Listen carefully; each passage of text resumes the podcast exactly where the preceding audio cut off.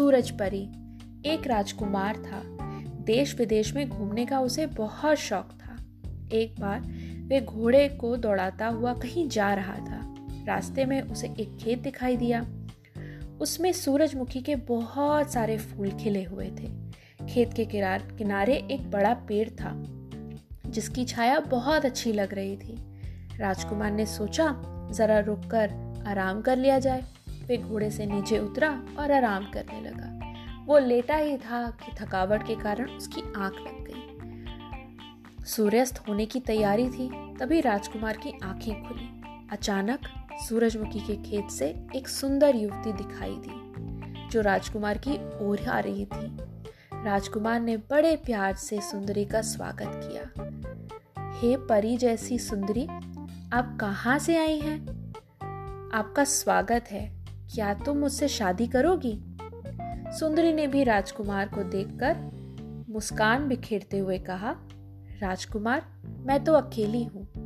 मैं तुमसे शादी कर सकती हूँ, लेकिन मेरी तीन शर्तें हैं। राजकुमार को सुंदरी बहुत पसंद थी। वो बोला, तीन नहीं, तीन सौ शर्त भी होंगी ना तो भी मुझे मंजूर है।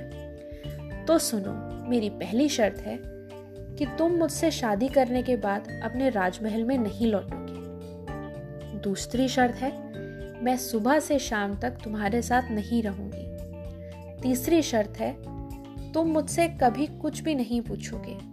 कहीं भी जाने से मुझे नहीं रोकोगे। कोई भी शर्त टूटी तो मैं सदा के लिए चली जाऊँगी। राजकुमार तो तैयार ही था। उसने परी की सारी बातें मंजूर कर ली। इसके बाद दोनों ने शादी कर ली। राजकुमार ने उसका नाम सूरज परी रखा।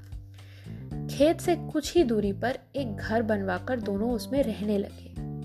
प्रातःकाल बड़े सवेरे ही सुंदरी निकल जाती। सूर्यास्त होने पर वह लौटती।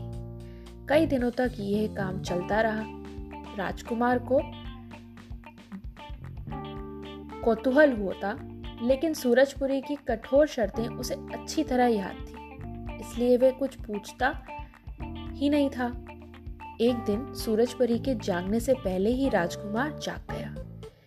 फिर भी आँखें बंद करके वो लेटा रहा। सूरजपरी उठी। उसने श्रृंगार किया। सोते हुए राजकुमार को किस करके चली गई। राजकुमार ने उसका पीछा किया। सूरजपुरी सूरजमुखी के खेत में गई और कहीं गायब हो गई।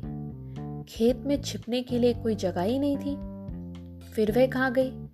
राजकुमार सोचने लगा। उसे लगा, ज़रूर सूरजमुखी का फूल बन गई होगी। राजकुमार प्रत्येक फूल के इर्द गिर्द चक्कर लगाने लगा। अंत में वो एक फूल के पास जाकर खड़ा हो गया। वे उस फूल को देखता रहा। आखिर उसने वह फूल तोड़ लिया। लेकिन ये क्या? उसके हाथ में फूल गायब हो गया। सामने सूरज पड़ी, सूरज परी खड़ी थी।